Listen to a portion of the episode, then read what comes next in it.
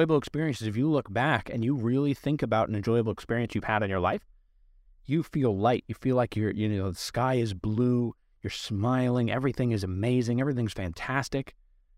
And so when you start to think in that way and then try to learn something, you'll learn it 10 times faster. Welcome. My name is Michael Aceta. I'm the founder of Matador Canine Brilliance and author of the Dog Training Cheat Codes. You're listening to the Acknowledge Dogs podcast.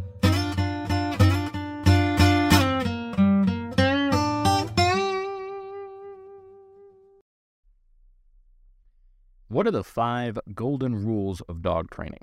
Now, I had not heard these rules until I was about eight years into my professional training journey. They were never laid out to me. No one ever explained them. And I want to explain them to you because if you live by these five rules, you will have a more effective training program with your dog. You'll have a better relationship and you'll be able to do the things that I get to do with my dogs simply by knowing these five things.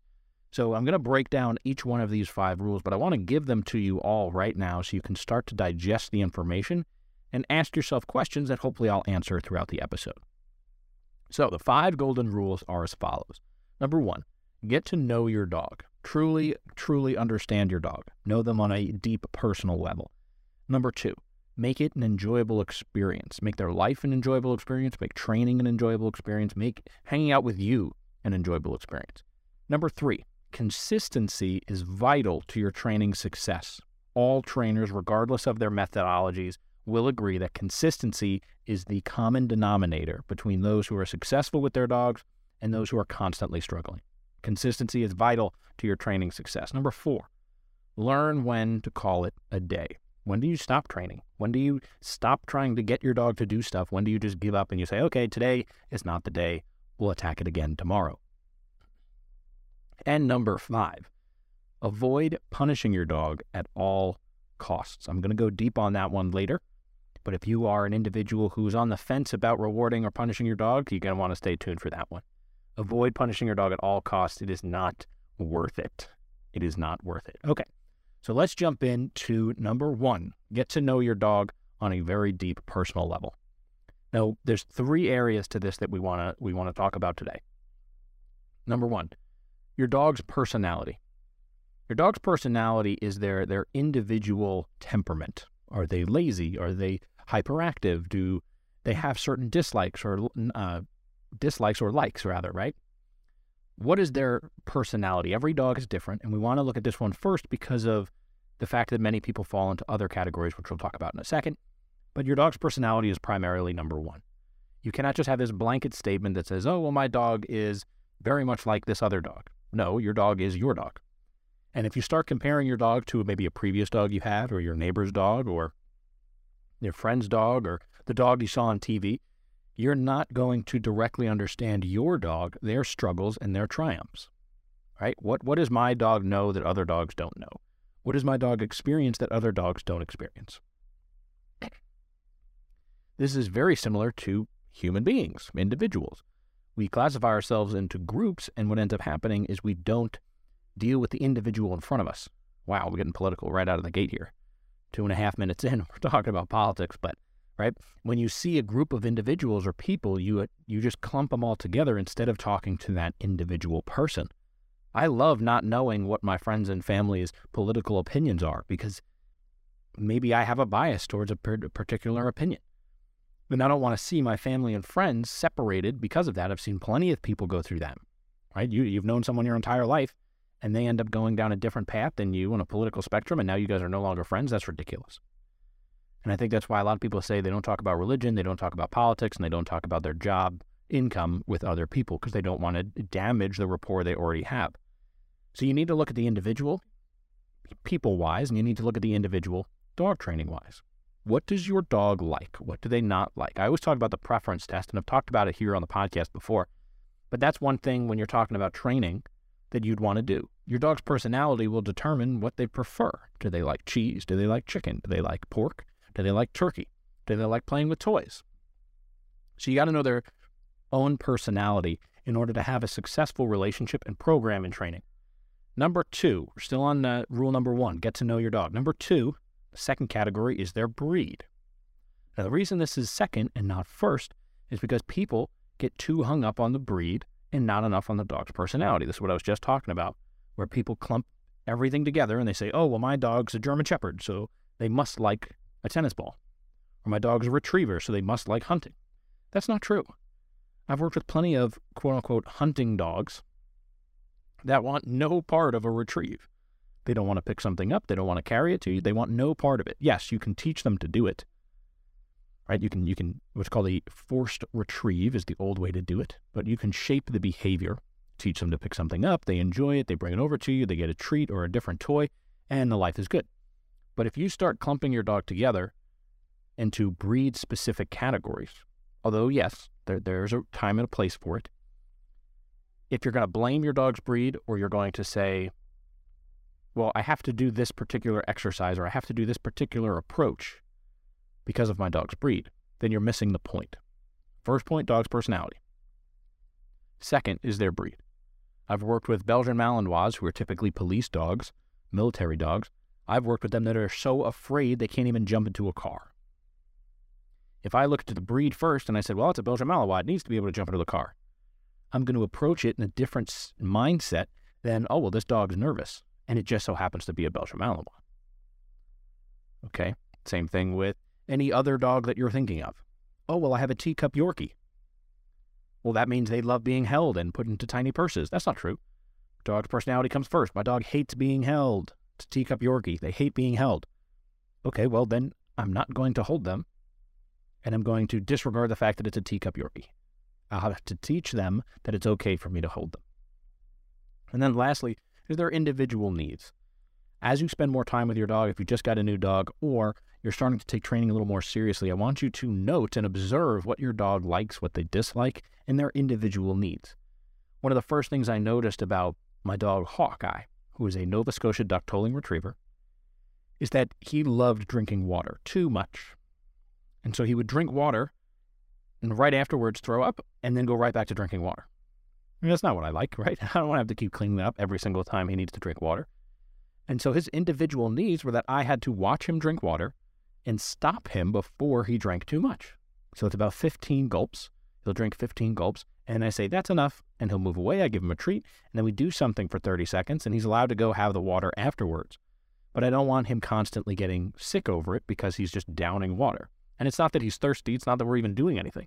He just loves drinking water. And so his personality at first is, oh, I love playing, I love running around, I love having this grand old time. His breed is a retriever, so he loves playing fetch. And then his individual needs are, well, I got to stop him from drinking water that way. Otherwise, we're going to have a mess every 30 seconds. So this helps you tailor your approach and make your training a little bit more effective. Because you're observing your dog, you understand what they like, you can pick out the preferred reinforcement. This is the first step I always do with my clients. We got to find the preferred reinforcement. Once you set that stage, then we can more effectively go through the training plan knowing that we are going as fast as possible for our dog. Now, our dog's personality, breed, and individual needs are also going to tell us how fast they learn. Some dogs do not pick up things very quickly. They can learn to pick up things as they learn how to learn, but in the beginning stages, they might struggle. They might be confused. Maybe their past experiences are telling them that they need to slow things down because they're nervous of getting punished. I want to take a moment and thank all of our loyal followers. This podcast would not be possible without you. Leave a review and let us know what you like and want to learn on the next episode of the Acknowledged Dogs podcast. Now, back to the show. Right? Dogs speed up when we talk about, and we're actually going to talk about this in a little bit, a little bit about enjoyable experiences. But when we have situations that our dogs don't feel comfortable in, they're not going to want to. You know what? We'll just segue. we'll just segue into rule number two because I'm starting to talk about it anyway. Rule number two is make it an enjoyable experience. Make it an enjoyable experience. Now, positive reinforcement training can make training a more enjoyable experience for you and your dog. And it's because we've taken into account the personality, breed, and individual needs.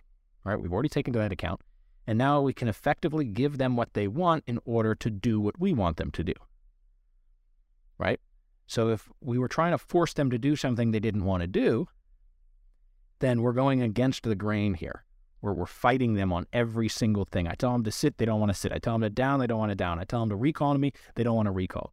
Instead, flop that and say, hey, When I recall you, if you come to me, I'll give you a treat. I'll give you the thing that you really, really love. And I'm going to tailor that specifically towards your personality, your breed, and their individual needs. So now when you come towards me, I can give you the, the amazing stuff that you love, and you will find it more enjoyable to recall to me. But what I was talking about a moment ago was the fact that they actually become more creative. Dogs learn faster when they are in a good experience. It could take, you know, and this goes the same for humans. It could take a couple hundred repetitions for a dog to gather new information, for you to gather new information. But you have to do it so many times, over and over and over and over again, before you actually start to digest it and go, oh, okay, and the, the, the light bulb goes off in your brain and you know what you should be doing. You have to do that hundreds of times, unless it's paired with an enjoyable experience. Your brain opens up, you take in more information because our brain wants to remember enjoyable experiences. They don't care about remembering mundane or punishing experiences. Right? Even though, you know, in life, people have experiences that are traumatic and they remember them every single day. That actually is your brain trying to figure out a solution for it and then get rid of it. It doesn't want to hold on to it. It's like, okay, how can we solve this in our brain? That's why people have nightmares. How can I solve this in my brain and then get rid of it so I can start to enjoy the things again? But enjoyable experiences, if you look back and you really think about an enjoyable experience you've had in your life, you feel light. You feel like you're, you know, the sky is blue, you're smiling, everything is amazing, everything's fantastic. And so when you start to think in that way and then try to learn something, you'll learn it 10 times faster. That's a little personality tip for you. It's a personal, individual tip for you. But with your dog, it's the same thing. If they're enjoying the process, they're going to learn it a lot faster. So you want to make it as enjoyable as possible. You are asking your dog to do this. They would not naturally do whatever training you're trying to work on. They would not naturally do this in their daily life if you didn't set out to teach them. So it is your responsibility to teach them as enjoyable as possible. Right? They're, they did not ask to be a guide dog. They didn't ask to be a working dog. They didn't ask to be on a leash next to you all the time. So it's your job to make it as enjoyable as possible so that they have a better quality of life right? Wouldn't you want to have your dog have a good quality of life? You don't want to be fighting with them. You don't want to be stressed. You don't want to have animosity between the two of you. No. You guys want to have a good relationship, an enjoyable experience through life together. That's why we have dogs.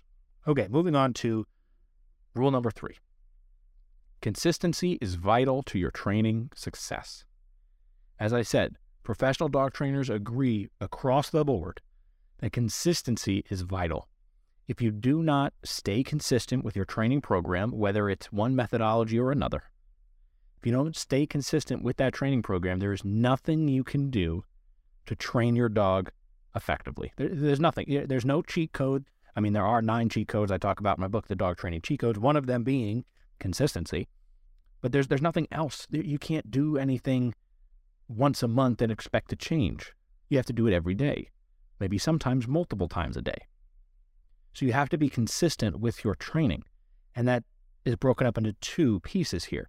One, the methodologies you're using. So you got to stick to a methodology. If you keep going back and forth, you're all over the place. And your training schedule. You got to stick to your training schedule. How often are you going to train? But also the commands you use. Now, I've added this in here because of how often I get some ridiculous amounts of times people are saying commands over and over again, or they're changing it up every single time. Dogs don't understand English. They don't understand our language. They understand tones and they understand patterns of tones. So when you say the word down, they don't hear the word down and then define it in their brain and say, oh, it's when my belly touches the floor. That's not what they say. They say, oh, I know that sound and I do this thing when that sound comes out and I get a treat. But if you're saying lay down, relax, down, settle, just go down, buddies, right? You're just saying all these random things. Hey, come here, lay here. Your dog's not going to pair them together unless you've intentionally taught them to pair those words with the actions. And you can do that. It just requires a lot more training. So your commands have to be consistent, your training schedule has to be consistent, and your methodologies have to be consistent. If any three of those are not lined up, you're going to have a rough time. Now, I've seen plenty of people do one methodology for a little bit and then they change methodologies. That's fine. If you change methodologies because it's not working after you've done it for a couple of weeks, then okay, that makes sense. You should change, you know, methodologies, philosophies. Find something that works better for you. But you have to give that philosophy an ample amount of time to mature. Dogs don't learn in an instant. Now, I believe the fastest way to train your dog, and I believe science agrees with me, shaping and positive reinforcement is the fastest way to teach your dog anything. So if you're doing anything outside of positive reinforcement and shaping with your dog, then you're not going to have such a short period of time in training and you're going to have to give it more time to mature. That's just what I've known to be true after working with 12,000 dogs. That's what I've gathered, okay? So you have to be consistent. Every trainer will tell you that, no matter what it is. And that's why a lot of trainers do packages now. They don't do one off training sessions. If you want to do training with an individual, you have to do a program. It's a longer period of time because you have to commit to it. That's where that came from. Rule number four learn when to call it a day. Beginning trainers who are excited about training and dog owners who just want to see their dog succeed do this all too often. They push the dog past the point where they're tired and stressed, and they affect their dog's ability to learn. So, this is what happens if transversely, right, my dog is excited and they enjoy the process and they're you know opening up their brain and they're becoming creative and they're taking in all this information what happens when my dog is tired or stressed well their ability to learn goes down they cannot absorb this new information because their brain is overloaded. That's the easiest way to think about it. There is more of a scientific definition for it, but your, your dog's brain just gets overloaded. They can't focus, they don't have the energy for it, and you're just drilling something that isn't getting through to them anyway. So you need to call it a day way before that happens. And the last thing you want to say to yourself, the last thing any trainer should be telling you is one more rep. We're going to do one more and then call it a day. The moment you say to yourself, okay, I don't know where that accent came from, snuck in there. This happens every episode. I always sneak in an accent change. So when someone says one more rep, that's the moment you should have stopped. That's the moment. Right there, there's a book. It's called The Power of One More. And it's always about how, if you're in a, a stressful situation, if you're stuck in a predicament, if you just tell yourself, you know, I can do it for one more day, I can do this for one more day, then it'll give you hope to get through the next day. This is not the same situation. It is not the same situation. When I want my dog to learn a new behavior, I want to break it down into manageable chunks where they can absorb the information and we can do more on the next day. But if I'm just drilling and drilling and drilling and doing the same thing over and over, my dog's going to get tired. They're going to get stressed because maybe they stop performing as well and I change my tone, I change what I'm doing. And my dog's like, I don't understand what's going on. And their ability to learn will go down. So here's how you can recognize when it's time to stop. Number one, right? When you say to yourself, I'm just going to do one more rep and then we'll stop for the day. Come on, buddy, just do one more for me and then we'll stop. You should have stopped before you said that. Okay. Number two, body language. And number three, energy level, body language. What is your dog telling you with their body language? Do they look tense? Do the, the muscles on their body actively look tense? Are they taking shorter steps? Are they leaning away from you? Right? This is stress. Are they moving slower? That's tired. So you got to look at the whole body, not just the tail, not just their face, not just their pretty eyes. You got to look at the whole body. Look at their the gait, which is how far their steps are apart. Okay, look at the body tension. The muscles, if you touch them and their muscles are tense, they are very stressed out. So you need to stop right there. And then energy level. Are they moving slow? Do they not look as enthusiastic as they were when you started your training session? Are they breathing heavier? Their energy level is going to tell you a lot, but only if you know what to look for. Same thing with body language. And this is what I struggled with in the beginning of my dog training career. I did not relate with dogs as well as people who grew up with them. I had to study a lot and understand the body language and the energy levels from more of an objective standpoint. How can I measure things? That's just how my brain works.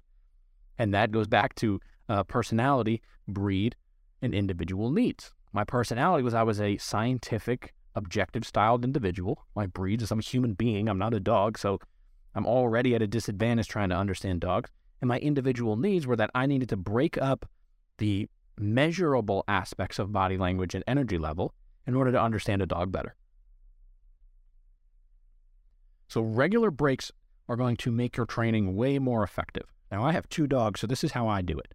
I'll train one dog for two minutes, two minutes, and then I'll train the other dog for two minutes, and then I'll go back to the first dog. So I just kind of back and forth, flip flop, pancake between the two of them. And so they get two minutes of rest, they get two minutes of training, two minutes of rest, two minutes of training. Not only does this make them more eager the next time I take them out to work with them, but it gives them time to digest the information we just worked on and possibly come back to the next session with more than what they gave me last time. This is very, very common. It's called latent learning. After you've stopped the activity of learning the new information, your brain has time to process and digest everything you just learned, and they can better organize it for your uses. Same thing goes with you. So that's why studying for 15 hours before an exam never helped you, right? It would be better to study every day for a little bit, and your brain's going to understand the information better. That's what teachers were telling us for years, and we all just crammed it at the end. All right, rule number five, the big one avoid punishing your dog at all costs. Why is this so important? Why do so many people fight over this? Why do trainers have battles over punishment and positive reinforcement and all that stuff? Why is this happening? Punishment has adverse effects on your dog. They can cause fear and aggression, and it is not as effective as positive reinforcement. That's as simple as it is. Punishment is an, has an adverse effect on your dog. It can cause fear and aggression, and it is not as effective. How does it cause fear? If you're constantly punishing your dog, justifiably or not justifiably, meaning they did something and you, you perfectly measured the right level of punishment to stop them from continuing to do that behavior, which is why professional dog trainers get paid a lot of money because if you do that wrong, you create fear in the dog. They don't understand why they just got corrected. They don't understand why they got punished and what it was related to. So now they're afraid of you. They're afraid of the equipment. They're afraid of all of this stuff. And then if you have a dog that is afraid and decides to do something about it, they will become aggressive. Or a dog that doesn't think they should have gotten punished in the first place and has the certain mental fortitude to react will become aggressive. More often than not, it's fear induced aggression. They're so afraid of you and the equipment that you've used to punish them that they will become aggressive towards you. Now, how is positive reinforcement more effective than punishment? Positive reinforcement works for any dog, any breed, any personality, any individual need. They're aggressive, they're fearful, they're excited, they're overstimulated, they're a couch potato. It works for all of them. And it's a humane way of teaching them what, what they can do in order to get what they want. Not what can you do for me to get what I want. What can you do for you to get what you want? The individual, this works for people as well, the individual is far more concerned with their self than anybody else. Right? Even as a parent, you are very concerned about your children, you're very concerned about your livelihood, your home, but you will protect the things that are most important to you, your children and yourself. The house can burn down to the ground, the car could explode, you could lose your job. The two things that you're going to care about are yourself and your children. Okay? Same thing goes with a dog. They will care about themselves first, and then you. Now, in some cases, just like with parents, it's flopped a little bit. They'll care about you more than they care about themselves. And so we have to we have to look again at that personality, breed, and individual need. Some dogs will they want to focus on themselves first. But more often not, when it comes to non-life threatening issues, the individual focus on themselves first. So, when it comes to dogs, positive reinforcement lets them focus on themselves first, but still allows us to get the appropriate behaviors that we want. I want my dog to stop jumping on guests. My dog wants to jump on guests. So if I teach my dog the appropriate way to allow them to greet the guests, they think that they're in control of the situation, and I think I'm in control of the situation. It's a win win. It's not, I'm in control of the situation and my dog has no say in it, right? But rather, both of us seem to be in control of certain aspects of the situation. You're working together. It's going to help you build a stronger relationship with your dog. And so, how do you stop your dog from doing bad behaviors still in a positive way? Well, you can redirect their attention, you can distract them, but my favorite is to teach them an alternative behavior. Whatever you don't want them to do, instead of teaching them not to do that thing and just do nothing instead, teach them something that's incompatible and it's an alternative. So, we'll go back to jumping up on guests. Instead of jumping up on guests, I can teach them to sit and give them paw. Then they're allowed to meet the guests, right? So you'll have to do that for whatever problem you're trying to solve. But essentially, we're looking at how can I get my dog to do something different than what they're currently doing in a more productive way by teaching them a new skill. And when you teach them that new skill, you want to take into account their personalities, their breed, their individual needs. You want to make it as enjoyable of an experience as possible. You need to be consistent and you need to learn when to call it a day before your dog gets to the point where it's stressed or tired. And then avoid punishment throughout the entire process. Keep your dog successful, keep them engaged, and enjoy training with your dog because that's the only way to have the type of experiences that you deserve. Thank you for listening to today's episode. I will see you guys next time. If you want to learn more of the professional strategies and techniques that trainers use to have fast results and reliable dogs, then you need to check out my book, The Dog Training Cheat Codes. The link will be in the description, or you can head over to matadorcanine.com forward slash cheat codes. matadorcanine.com forward slash cheat codes. Thank you for listening to the Acknowledge Dogs podcast. Subscribe to this podcast, leave a review, and connect with me on your favorite social media platform.